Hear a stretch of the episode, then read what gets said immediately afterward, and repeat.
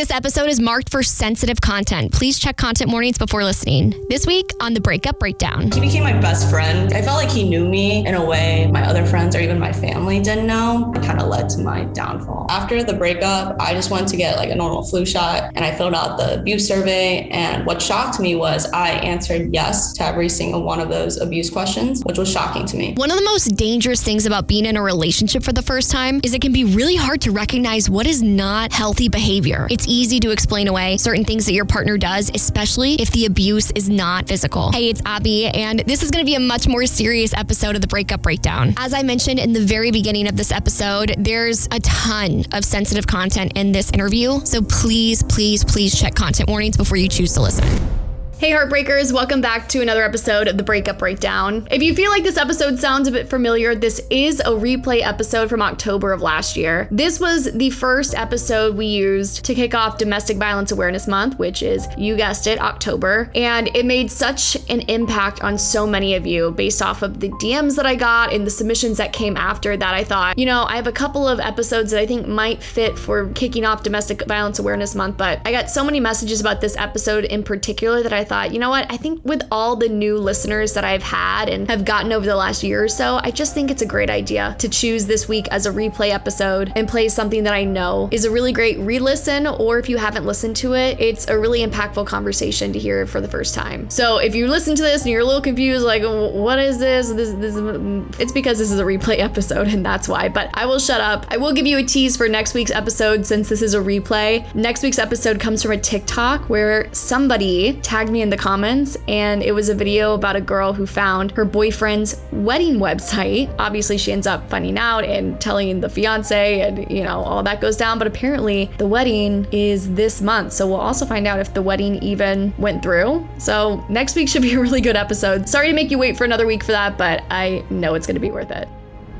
Heartbreakers. Welcome back to another episode of the Breakup Breakdown. And thank you so much for tuning in to what I feel like is going to be an extremely important episode. I mentioned at the end of last week's episode that this was going to be a little bit of a heavier episode. And when I say a little bit heavier, I mean like a lot heavier. As you know, this season we've really put a focus on supporting domestic violence shelters throughout the country. And October is actually Domestic Violence Awareness Month. So it's only fitting that we kick off this month with a story that I think is really going to be extremely impactful to anybody that chooses to listen to it. I know we like to keep things really lighthearted and fun on this podcast. But one of the coolest things that's come out of doing this from this side of producing it is getting a DM from someone and having them say, Wow, thank you so much for putting out that episode. Can you please tell a person that came on, thank you for sharing their story? It made me feel so much less alone. Or actually, that sounds a lot like the relationship that I'm in. And we get to have a conversation about that. And so this episode really is to further the conversation about maybe an overlooked way that domestic violence plays out in people's lives. A huge, huge chunk of my audience is college aged women. And this story is going to center around a girl's college relationship and something that really stood out to me in our original screening interview. And you'll hear it later in this episode as well. She's like, I didn't realize that I was in an abusive relationship. It wasn't until somebody pointed out tangible examples of what was going on in her life that she knew she needed to get out. And that's one of the reasons why I'm so excited to put this episode out is because I'm really hoping somebody will listen to it or somebody will get sent this episode and it'll really give them the courage to step out of that abusive relationship. So to kind of talk about the submission and give you context for this relationship, it was very much classic me just scrolling through my submissions. I got the contact information of this girl and the submission was pretty just cut and dry like, hey, there's this girl. She was with this guy for two years. They broke up. Always thought they were kind of an odd couple. So can you figure out what happened here? And so I get on this screening interview and we start talking about their relationship. And then all of a sudden it takes a hard turn into a much more serious conversation. And it was interesting to me because I had read the submission and I was like, I didn't necessarily expect this to go the way that it did. I didn't expect this to be a conversation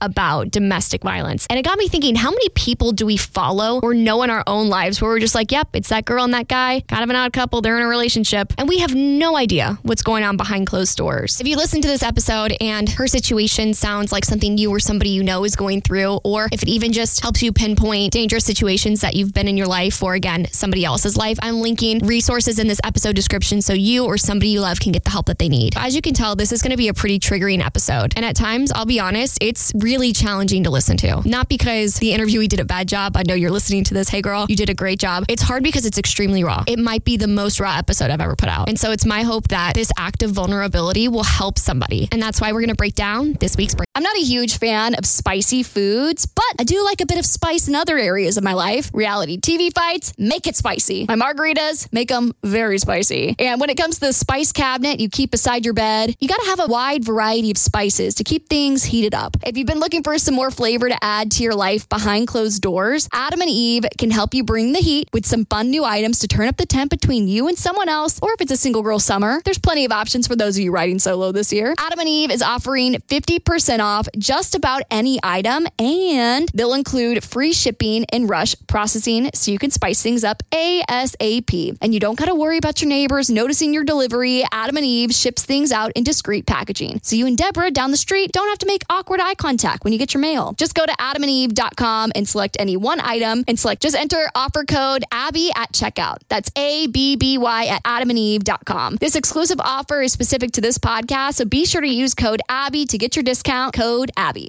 I feel like there's two types of people in the world the people that get super excited when the temps hit the 80s, and the people who are like, holy crap, it's bathing suit weather, and I do not feel my best. The warmer it is, the more dialed in I feel like I need to be with my nutrition, but I gotta be honest with you, I hate cooking. Do I cook for myself and feel great, or do I get takeout and eat a bunch of crap that's just honestly expensive and not that great for you? That's why I really enjoyed trying out Factor. Factor is a meal service that requires no prep. All you gotta do is heat them up in the microwave for like two minutes and they're chef crafted. So they're actually designed to meet your nutrition goals, whether you're trying to watch your calories, get more protein in, or follow a keto diet. There are 35 different meals and 60 add ons to choose from with breakfast, lunches, dinners, and even desserts. Head to factormeals.com slash breakup50 and use code breakup50 to get 50% off your first box plus 20% off your next month. That's code breakup50 at factormeals.com slash breakup50 to get 50% off your first box plus 20% off your next month while your subscription is active.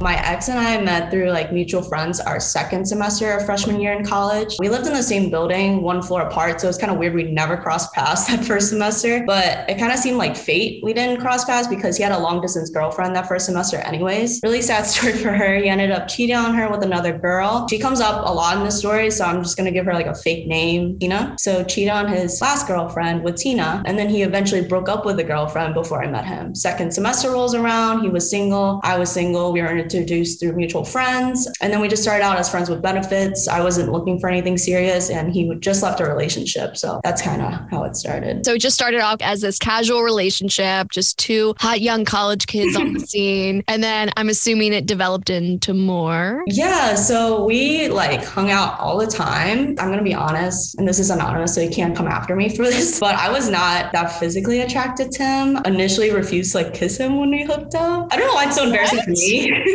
I just wasn't attracted to him. And of course, I never told him, not even when we were dating. And he would ask me, like, why don't you kiss me? And I was like, oh, you know, I had bad experiences and I prefer not to, which is true. That wasn't lying to him. We mostly hooked up when I was like drunk, high, or both, you know, college. what made me really fall for him was he was caring towards me. He's not known to be caring or nice to anyone. So, you know, made me feel special. Knowing he only smiled or laughed when he was with me. Because of this tenderness for me, he made me feel kind of safe and secure, which I never felt before. And then I was, you know, finally comfortable enough to kiss him when we would have sex. I was seven drinks in. He was really nice to me. I was feeling the vibe. Yeah. But then, like, because that tenderness, he would ask me, like, how does this feel? Like, are you okay? Like, I don't know. That's obviously the bare minimum. You know, looking back, a guy should be like, are you comfortable with this? Are you okay? Yeah. You know, instead of just having sex. I don't know. I never been cared for in that way. I guess at the time I was just too young and naive. And I was like, oh my God, he's making me feel so cared for. We, I knew I was out of his league. Like he became my best friend fairly quickly. I felt like he knew me in a way my other friends or even my family didn't know. But because I was allowing myself to be that vulnerable, it kind of led to my downfall. It led to your downfall. What does that mean? There was a lot of red flags, and I was just like, you know, it's fine. You're just thinking, I'm never gonna find someone like this. No one will know me as well as he does, like that type of thing. Because I've always kept my guard up, but with him, I didn't. So I felt like if I kind of noticed it earlier on and I didn't, I guess, ignore it, you know, I wouldn't be here So, what were some of these red flags that were starting to show themselves in your relationship? Well, I could think back to the first red flag was the day he asked me to be his girlfriend. Whole story behind that, lots of drama. After freshman year, we kind of stayed in contact as friends throughout the summer. We talked, we FaceTime every day as friends would do. Obviously, we would talk about our hookups and dates because I'm like, this is my best guy friend, like whatever. So he would start to tell me, I felt like he tried to one up me almost. And he was like, yeah, well, I hooked up with my other ex girlfriend and I also hooked up with Tina, the girl that, you know, he cheated on his last girlfriend. And I was like, oh, very interesting. Tina also went to the same school as us. I didn't think much of it because we were both single, but looking back, it kind of felt like a form of control, almost like starting to slut shame me, like, oh, you're going on these dates with you guys. Are you hooking up with them? Are you being a whore? Like that type of vibe. And I was like, I didn't catch on to it because I was like, oh, yeah, whatever. He would call you a whore? Yeah, that was after we dated.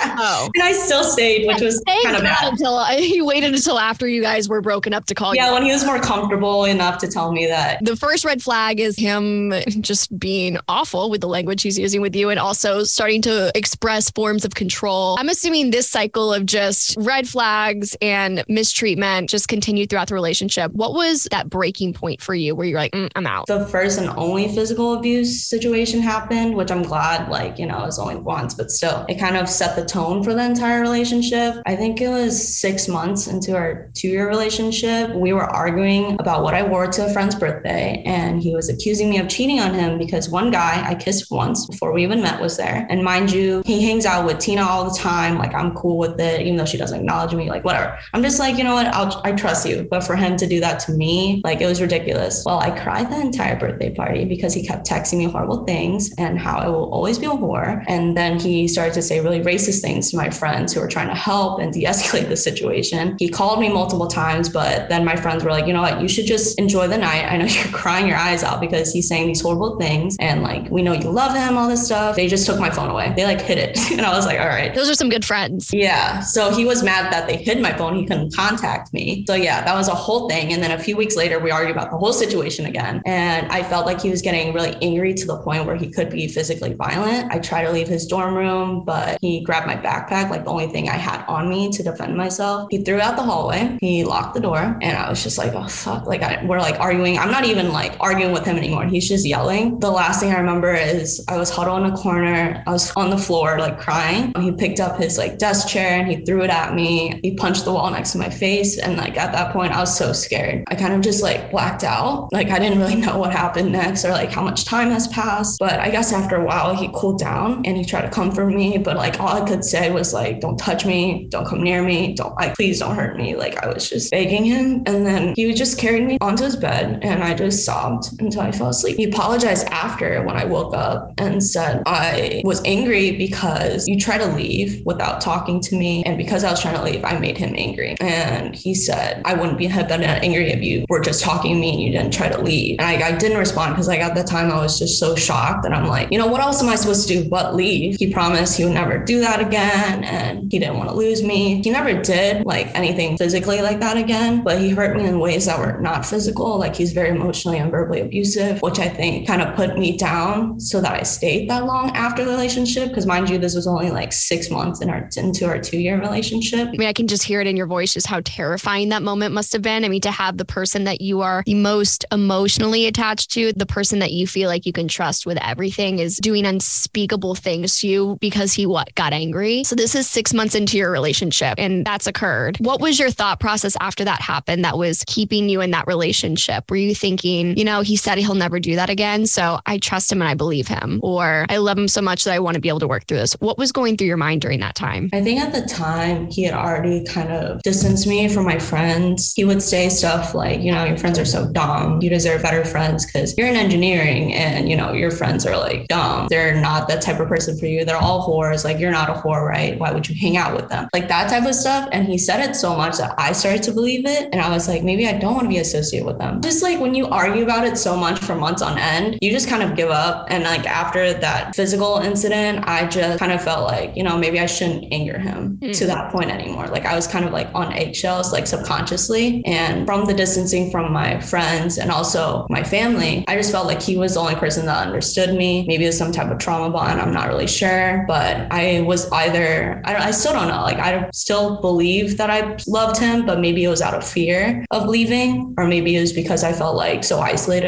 I had no one to leave to. You're like, okay, well, if I can not anger him, maybe everything will be okay. And I can still protect this relationship that I want to stay in. And then also, like, the fear of having to be alone, I can't even imagine having to choose a relationship that was so toxic and abusive. Where did things progress from there? Because you said you stayed in this relationship for two years. At the end of that two years, what was the final straw for you? Well, we had a lot of arguments and stuff like that. And it really didn't help junior year when we lived together during COVID. I think subconsciously I never healed from what happened.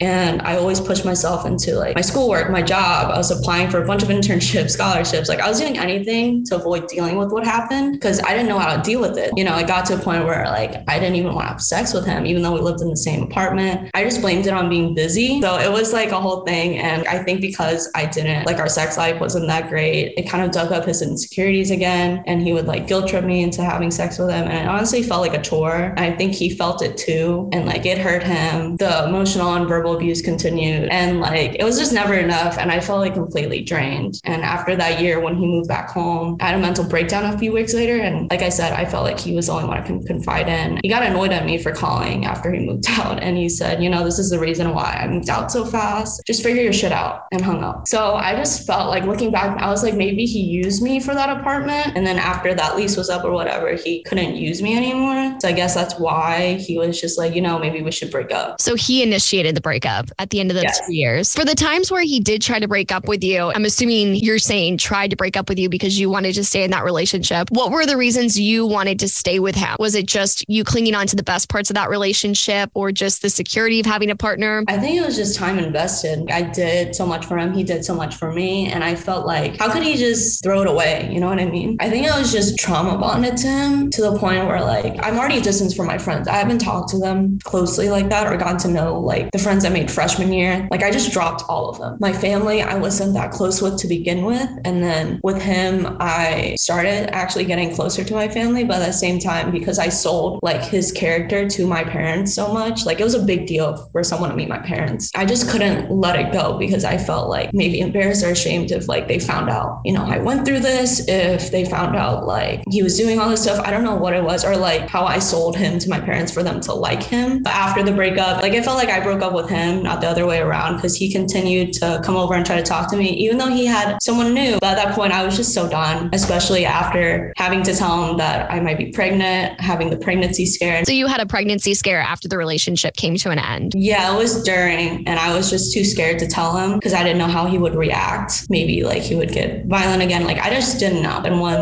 breakup did happen, I was like, okay, well, now I probably have to tell him. When I told him, his first reaction was like, well, that's very inconvenient. And I was like, yep, because of what he put me through and the harassment and stalking from the breakup, I was losing like 15 pounds a week. I was drinking a lot. So I think I just kind of ignored those pregnancy signs. And then my period finally came. I was just like, okay, I have to see a gyno after this. I went to the gyno and they were like, well, were your pregnancy tests? And I was like, oh, I got two negative and then I got one positive. I thought that was just a mistake. And they were like, oh, well, were you drinking a lot? Like, were you losing weight? And I was like, yeah, I was losing a lot of weight at the time. I guess I was drinking a lot. And they were like, oh, you might have miscarried. And that really put me on a spiral. I didn't know how to deal with it because I thought, like, you know, I already got rid of him. I have nothing to do with him. I blocked him on everything. He didn't even care when I told him that I might be pregnant in the way he reacted. It must have been traumatizing. And then yeah. to have him say that it's an inconvenience when it's literally this experience that you've had to yeah. through. That's when I got the school involved because he started emailing with the university email. Apparently, I didn't know this. You can't block other students, you know, the university email. And so he kept emailing me and like saying, like, I want to talk to you. What happened? Also, I had to call IT involved and I was like, hey, can you block this person? This is what's been going on. Obviously, they read through the messages and they were like, maybe you should talk to the sexual assault advocacy line and get a therapist from there, which I did. And like, she was very helpful because after he was blocked the email, he started following me after class. And then that's when I got the professor involved in that class. And at the time, like I stopped going to the gym, I stopped being on campus, and I had to change my gym schedule. I was scared he was going to go to my apartment. So I had to change like the number, like the dial in number. But yeah. And then I would see him at the bar. And one time he followed me to the bathroom. Like it was like a whole thing. And it was just months of that on end. And recently, like he would get fake phone numbers to call me, like spam numbers, and just call me nonstop. Then I want to say two, three weeks ago. Yeah, three weeks ago when we last talked, his mom called me and left a voicemail. After me and you talked, she called. Yeah, that was very scary. As soon as like I showed you that spam call that was ringing at the end of our interview, right? And then the next phone number was his mom's, which I didn't have saved. So I was like, what is this number from the state doing? I was like, very odd that he's revealing his actual phone number or like a phone number from his state. Because usually when he does fake calls, it's like from random places in the US. He knew we were talking. I know, it was so scary. I didn't pick up. When I tell you my heart skipped a beat, like I was frozen. I was so scared. I didn't pick up. And then a voicemail from that number was calling. I didn't recognize her voice at first, but she said her name. She's like, Hi, this is so and so. I hope you're doing well after graduation. And she was like, You know, call me back. I want to ask you something. She didn't say, I want to talk to you. She didn't say, like, I hope you're doing well. Call me back. I want updates. She said specifically, I want to ask you something. Wait, that's so ominous. I know. I was like, I'm not going to call back. I'm scared. like, yeah, no, I would never advocate for you getting back in contact with them, but I am left on a cliffhanger. I will say that. Yeah, I know. My friends were like, call. Like one of my younger cousins, she's like, call him back. I want to know what happens. I was like, at what cost? At what cost? My life? Yeah, yeah. Exactly. At what cost? I want to talk a little bit about you getting in contact with the sexual assault advisor or sexual assault counselor. Will you talk to me a little bit about what those conversations with the counselor were like? What kind of questions were they asking you? Is that when you identified the fact that this was a really abusive relationship? You know, I should have sought out therapy, but how I was raised, like I was raised by immigrant parents, they went through war. They're like, school's not that hard. You're fine. If we went through war, you're good. Just mental health was not like a big conversation in my family. So I just kind of pushed through it. A few things was referred to her both by the IT department at my university and the nurse at my university. Uh, after the breakup, I just went to get like a normal flu shot and I filled out the abuse survey. And what shocked me was I answered yes to every single one of those abuse questions. And I had three to five examples for each one, which was shocking to me because I've never thought of myself as a victim, especially being like a first gen. I'm the eldest daughter. I take care of everyone. I'm responsible everything. Like I see myself as very strong. So I would never suspect myself to be a victim. And so it was really hard to take in. And when I went to get that flu shot, she, the doctor was like, Are you okay? And I was like, No. I kind of just try to be my happy go lucky self and make a joke when she asked, Are you fearful for your life? Like, do you think he's going to come after you and kill you? Is what she asked. And I was like, Oh, that's funny you mentioned that. I had a nightmare a few days ago that's reoccurring now that he comes and kills me. And I was like, Oh, haha, like it's just a dream. And she was like, Honey, it's not funny. When she said that, it just took like my coping mechanism of humor down. And I just sobbed in her office. And she was like, Okay, you should probably contact the sexual assault advocacy team. So it was both IT department telling me and the nurse from my flu shot telling me to contact them. And when I finally contact them and explained, they set me up with my therapist. So you wouldn't have classified his behavior as abuse before that moment. What did you think was happening? Did you just think, oh, this is just a really difficult relationship? Yeah, I think it was just a difficult relationship. It was my first serious relationship, so I didn't know what to expect. And I always gave people the benefit of the doubt too much, which might be my flaw. I just explained away his behavior. Like I would just relate it back to myself. He's probably a hothead because of X, Y, and Z, what he went through when he was little. Like things like that. When I'm talking to my therapist and like explaining the situation, what made me realize that it was abuse and I was so conditioned to it was when she told me, you know, even when you talk about these situations, you are still defending him and his actions. And I was like, oh fuck.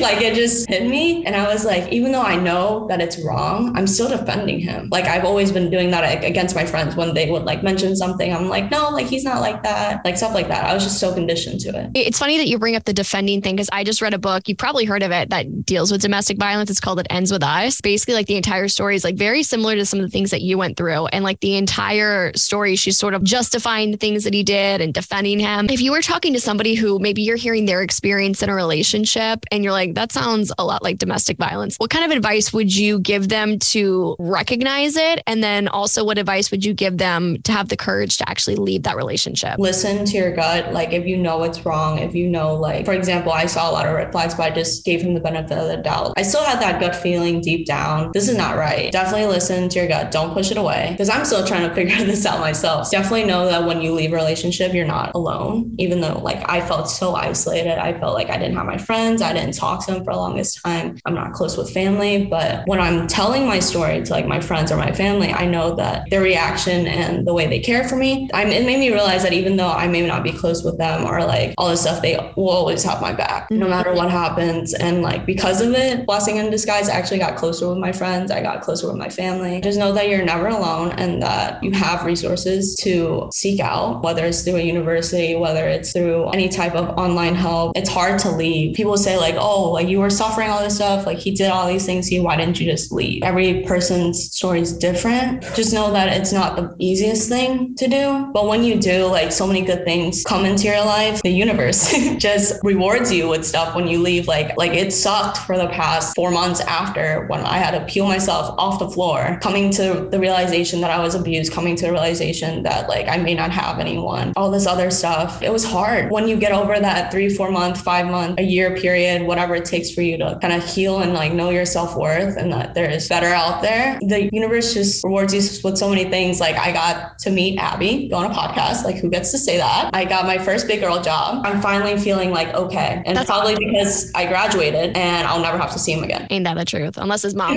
on you. One more question I want to ask you is you mentioned the hardest part about leaving was just feeling really isolated and being afraid that you would be alone after you left. What did those months after that breakup look like for you? Were you actually as alone as you thought you would be? No, I thought I would be completely alone. I didn't know who to turn to, whatever. Like, who could I trust? Because he made me distrust my friends too, like saying, like, they don't have your best interest. I do, like, stuff like that. And turns out they were very welcoming me back. And like I said, threw me, uh, congrats, you're single party. yeah, it was just like you would just expect them to not be there to kind of like be mad at you. And they, like, I've talked to them about it and they would be like, no, we knew that all the stuff that you were doing was not you and that was him behind it, all this other stuff. And in terms of family, they all have said, like, you know, we kind of knew some stuff, we didn't know to extent, but like we always had a bad feeling. So it's like not your fault. And just having, you wouldn't think that they would still be there, but they always are. They probably won't tell you. They want you to maybe, like, that's your own personal relationship. They're not going to interfere with it until you find out yourself. But even though it was so isolating, or I felt like I was going to be isolated, I had the best times after.